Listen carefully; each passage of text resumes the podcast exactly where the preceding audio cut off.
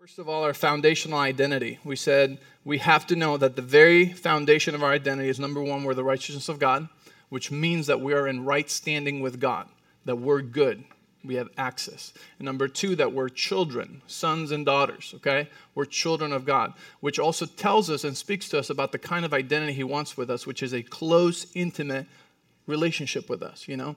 I was telling you how, you know, I don't like it when my kids call me father. Sometimes they do that just to bug me, you know? I'm like, no, I'm dad. I'm dad, okay?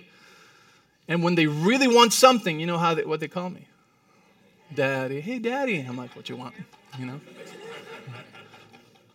And so it almost never, never happens, but um, so God wants a close identity with us, not just we're good, in good standing, like he's not the IRS. He wants us close. He wants us to access him, okay? He wants us to come in boldly into the throne of grace, okay, and spend time with him. And it is through spending time with him and learning to walk with God that we develop and we discover all the layers of our identity, which is more of a role uh, based type of thing, right? Roles are different than identity. You know, I have a role as, as a husband, as a pastor, as a friend, as all these things, but I don't draw uh, value, significance, and worth out of that. I draw my value and significance out of being a son of God uh, and being of the righteousness of God, okay?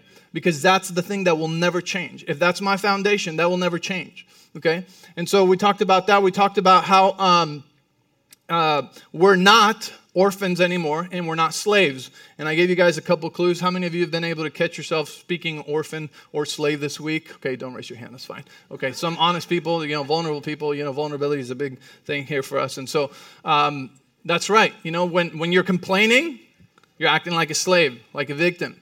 And when you're, um, when you're feeling jealous and you can't celebrate others, then you're feeling, you're, you're, acting like an orphan, right? And there's just some of the things that we need to uh, catch, and then when we catch them, we take them captive. We say, no, no, no. I am secure in Christ Jesus. I am the righteousness of God. We're in good standing. If God blessed him, it's because he has plenty to bless me too. So I don't have to feel jealous. I can celebrate them. Amen? Um, and so we talked about that part of identity. And today I want to talk about the importance of receiving identity and giving identity, you know? And uh, Jesus is our prime example on this. Um, God tells us He wants to be our Father. So we need to receive that identity from Him. Um, 2 Corinthians 6.18 says, I will be a father to you, and you shall be my sons and daughters, says the Lord Almighty. God is telling you, this is the kind of relationship I want. I want you to receive that spirit of adoption. I want you to receive from me and really believe me. He's like, really, really, really, really, I want you to believe me that I want to be your father. You know who didn't believe him? And uh, it was the Israelites when they went in the desert. You know, God said, Hey, I will be your God, you know, and you will be my people. He told them, I, I want us to be this. You won't need a king. But they didn't believe him. And then later on, they went to ask for kings. And they're like, We want a king. We want a king. We want a king. And then, you know, God's like, Okay, but I'm telling you, like, it's not the best for you. And then they had judges and they had kings and, and they had trouble. Okay? And so God is saying, I, I want to be your father. And I want you to have that relationship with me because we can be children but still act like orphans, right? When we receive Jesus in our heart, we become the children of God. But we can also continue to act like orphans and miss out on all the benefits and the blessing and the privileges of being a son. You know, in the clear example of this, you can go read. We don't have time for this one today, but it's in Luke 15. In Luke 15, you have a son, you have two sons, and they have a father. And as this father is a representation of the heavenly father. And one of the kids says, Hey, show me the money. I'm leaving, you know, and he gets his inheritance, he leaves town, and, and he's gone and he he's doing all kinds of bad things, right? And so he wastes everything.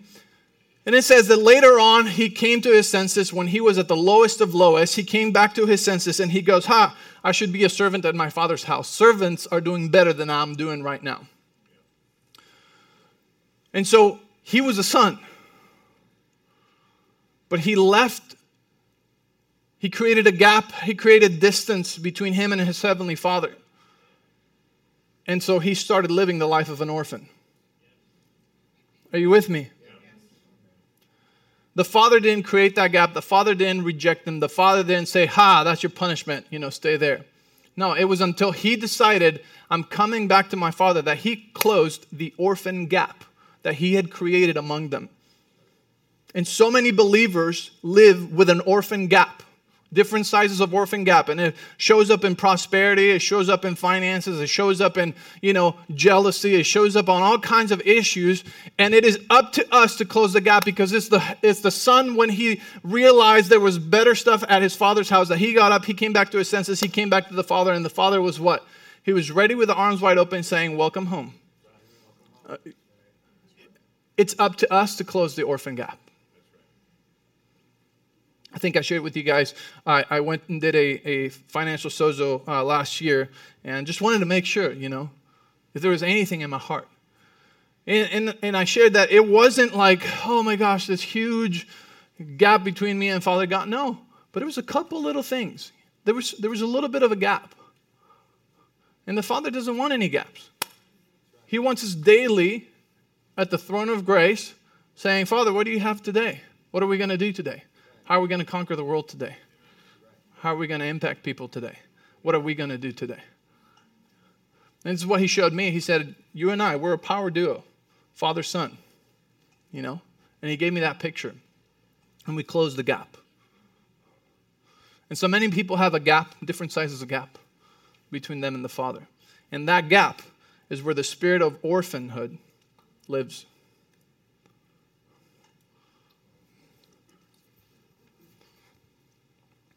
Uh, Matthew chapter 3 and verse 17. Actually, I'm going to start in verse 16. This is Jesus getting baptized, right? Remember, he got baptized, then he went to the desert for 40 days, and then he started his ministry. Okay? So he goes in, in, uh, in chapter 3, verse 16 says, After his baptism, as Jesus came up out of the water, the heavens were opened, and he saw the Spirit of God descending like a dove and settling on him. Verse 17 says, And a voice from heaven said, This is my dearly loved Son, who brings me great joy. Do you remember we just I just read a few minutes ago how in um, in, in Galatians it, it, tells us in Ephesians it tells us Ephesians 1 5 that that he adopted us, he calls us his sons, his children, and it brings him great joy. We bring him great joy. Amen.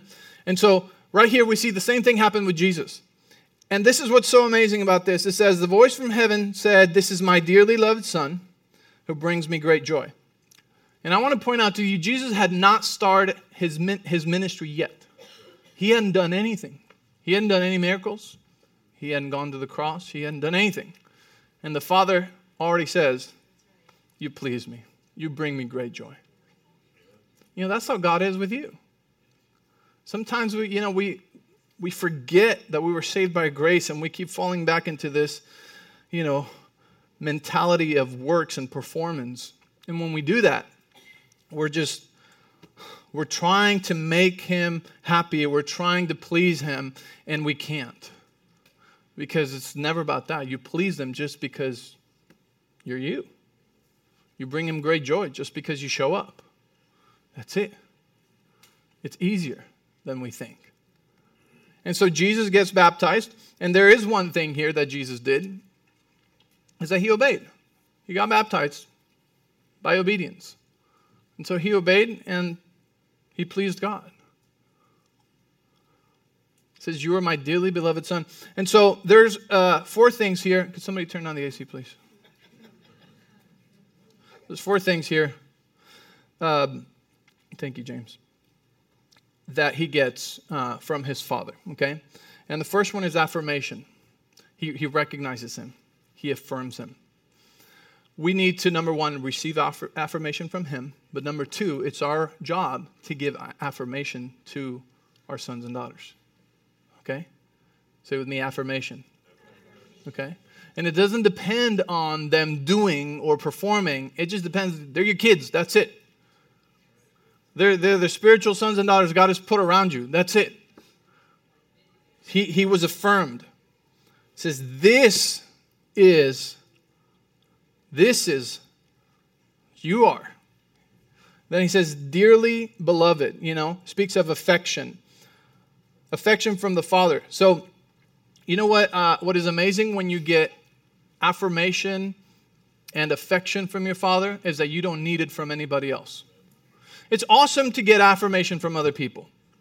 Right? Maybe your, uh, your love language is words of affirmation. You know, that's great. But we're not supposed to depend on that one. What do I mean by that? It's a, we need to get our affirmation from the Father, or we're going to end up being people pleasers. Sorry. If I don't get my affirmation from my Father, who affirms me just by showing up, then I'm going to be looking at people to get affirmation. And so I will become a people pleaser in order to get my affirmation met. Affection, dearly beloved, dearly beloved, my beloved son. Says, no need. Uh, when Jesus went, uh, right after this, he went into the desert, right? And he goes into the desert, and after 40 days, the devil comes and he what? He tempts him. He's like, like a snake, you know, comes up. He's like, hey, if you are the Son of God, then do this, right? Well, there's a temptation because he's questioning his identity. But Jesus had just been affirmed by his Father without having to do anything. Said, This is my dearly loved Son in whom I am well pleased. He comes here, stupid snake comes up. He's like, Hey, if you are the Son, he's like, Shut up, I am, and I don't need to prove anything to you.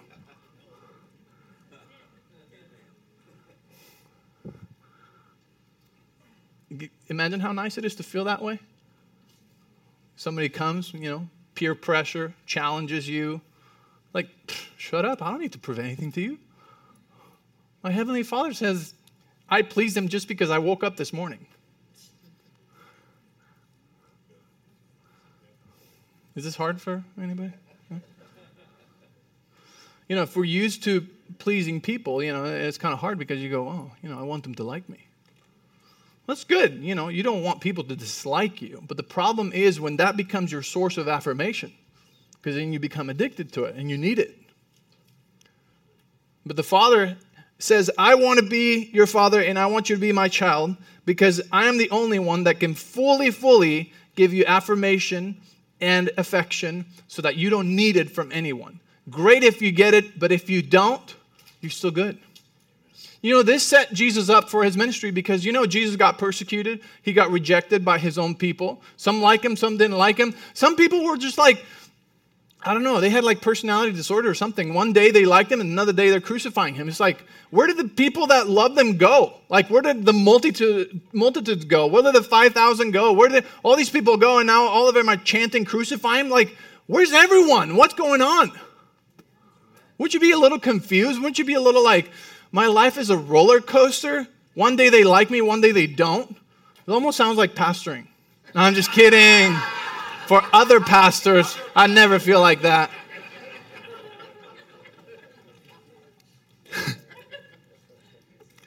um,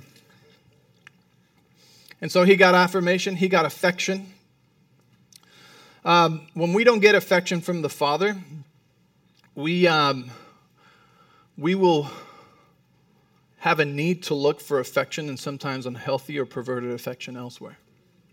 You know? okay,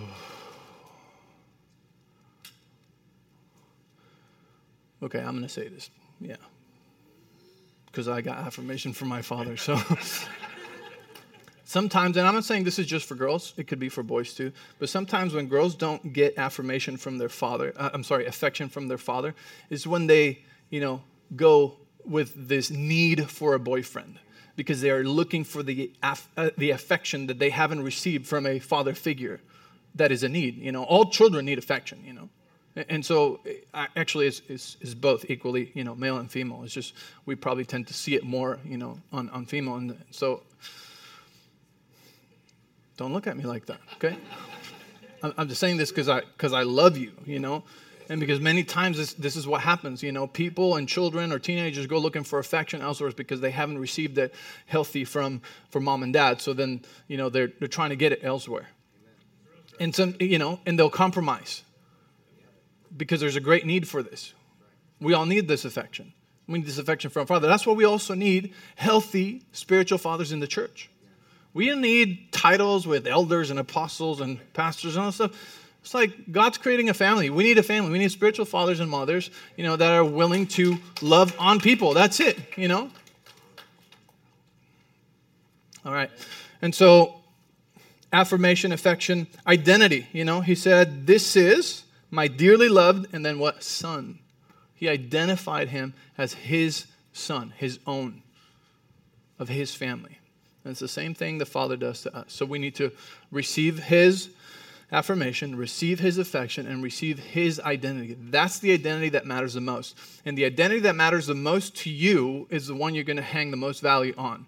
And, and many times, how, how do you hear people identify themselves? Their job, right? Their titles. Or sometimes they go, oh, yeah, I am so and so's friend. And so and so, you know, is probably somebody very important, you know. I am this artist or this politician or this very rich person's friend. Why would anybody identify themselves as something like that? It's because they consider that person to be so important that they're drawing some value into them by saying, I have close proximity with this person. Yeah? And so what happens is, you know, the only one we're supposed to draw that from is God. And that's why he identifies as His son. So we need to receive that identity. Say, yes, I am his son. Yeah, uh, you're my father. He identifies me like that. That's my identity. It says, Who brings me great joy. So we get affirmation, affection, identity. We get favor and we get approval from Him. Favor and approval from Him. You know, again, if you have someone who is very important and you identify yourself as their friend or, or something like that, you know, you think there's some benefits, there's some favor. We have the favor of the Lord because He's our Father. Then Jesus went to the desert to be tempted. And why did he succeed? Because he did not need anybody else's approval, affirmation. He knew who he was. He had his identity in place. He didn't need the favors, uh, the devil's favor. Right? Favor's like, I will give you all of this. He's like, I have the favor of God, my Heavenly Father.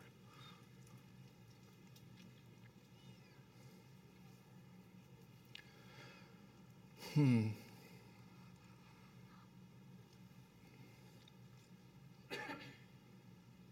And then what did Jesus do at the rest of his ministry? Um, when we have received our identity, then we can also give identity because Jesus was a father figure to the disciples. Right? And he gives us this example for us. And this is a key example that Jesus did and said what he saw and heard the Father do. So he spent time with God every day, right? He would go up, you know, go away. He would separate himself from, from the disciples and he would go spend time with him. You know, it says in uh, uh, John chapter 12, verse 49, it says, I don't speak on my own authority. The Father who sent me has commanded me to say and how to say it. He has commanded me what to say and how to say it. John 14, 24 says, Anyone who doesn't love me will not obey me. And remember, my words are not my own. What I'm telling you is from the Father who sent me. John 14, 10, it says, Do you believe that I am in the Father and the Father is in me? The words I speak are not my own, but my Father who lives in me does his work through me. John 16, 13 says, When the Spirit of truth comes, he will guide you into all truth. He will not speak on his own, but will tell you, that's us, what he has heard. He will tell you about the future. Even in, in John chapter 2, verse 5, Mary says the same thing to his disciples like, hey, whatever Jesus says to do, you do that. You know, so Jesus lived this example that um, for us, that he only did what he saw the Father do, and he only said what he saw the Father, he only said what he heard the Father say. And he acted on that. And that's our example that how close God wants to be with us. Some people only see God a few times a year. There's a gap. Some people only pray when they're in trouble. There's a gap. And the kind of relationship that Jesus is telling us the Father wants with us is one that daily walks with Him, talks with Him, and is led by Him. Because that's where the, you know, we wonder how did Jesus impact the world in only three years? And there's people that have been in the world for so long and they haven't made anywhere near the impact that he has. It's because he daily just did and said what he heard and saw his father do. See, we cannot be good fathers if we stop being sons. And, and, this is a hard part because a lot of people, you know, unintentionally stop being sons, and some at a very, very young age. You know, some of you maybe grew up without a father or a father left a, at a young age, and, and maybe you had to step up and, and become the dad of the home. You had to become the responsible one very early in life. What that does is that automatic tells us, you know, you're no longer a son, you're, you're just a father. You know, I, I never thought about it till probably 10 years ago that, oh, you know, when I become a dad, then I stop being a son. And, and God showed me, He's like, no, no, no, no. You can never stop being a son. He said, look at Jesus. Jesus never stopped being a son. He was an adult. And he always went to his father. What do we do now? What do we do now? What do you want me to say now? What do you want me to say? It's not a control thing, it's a partnership thing. You understand? He's in heaven, you are on earth. You're working together to bring heaven on earth. And so we cannot be good fathers if we stop being sons. And some people need to reconnect their sonship to Father God in order to be able to be good fathers again. It's the same thing with moms. This is not an exclusive message, you know. You're going to be the best mom when you're connected as a daughter to Him. And so this morning I want to pray um, that you would receive the spirit of adoption, that you would receive the identity from the Father, that you would receive from Him, so in order that you can give also identity to those around you, to your children. We all want our children to be in a better place than we ever have, even if you're in a great place. We always want increase and we want them to go forward. Can I get someone to play the keys? Thank you. And so what we what we need to make sure see it's not it's not a difficult thing. It's not a difficult thing. It's a it, it's a it's a family thing. While you remain a child, you'll be able to be a great parent. But when you cut yourself off from the source, then you, you're on your own Jesus said, I'm the vine, you're the branches. Apart from me, you can do nothing. It's not that you don't have what it takes on your own. You understand that? It's not that you don't have what it takes on your own.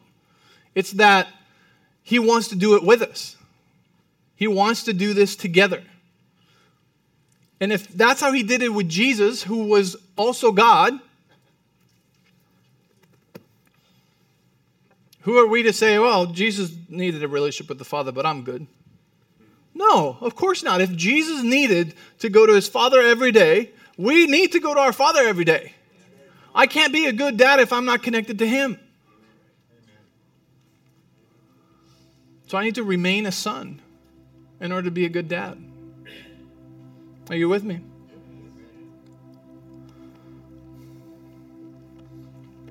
It's interesting because when the, the orphan spirit is active in someone's life, they can be surrounded by amazing fathers saying, Hey, what do you need? And still act and be orphans. But when someone is a son at heart, they will draw fathers and they'll be connected with fathers regardless of what it is. We've seen it so many times. It's like, hey, everybody around you loves you, wants to help you. No, it's not enough. That's the heart of the orphan spirit. There's not enough. There's not enough for all of us. Woe me.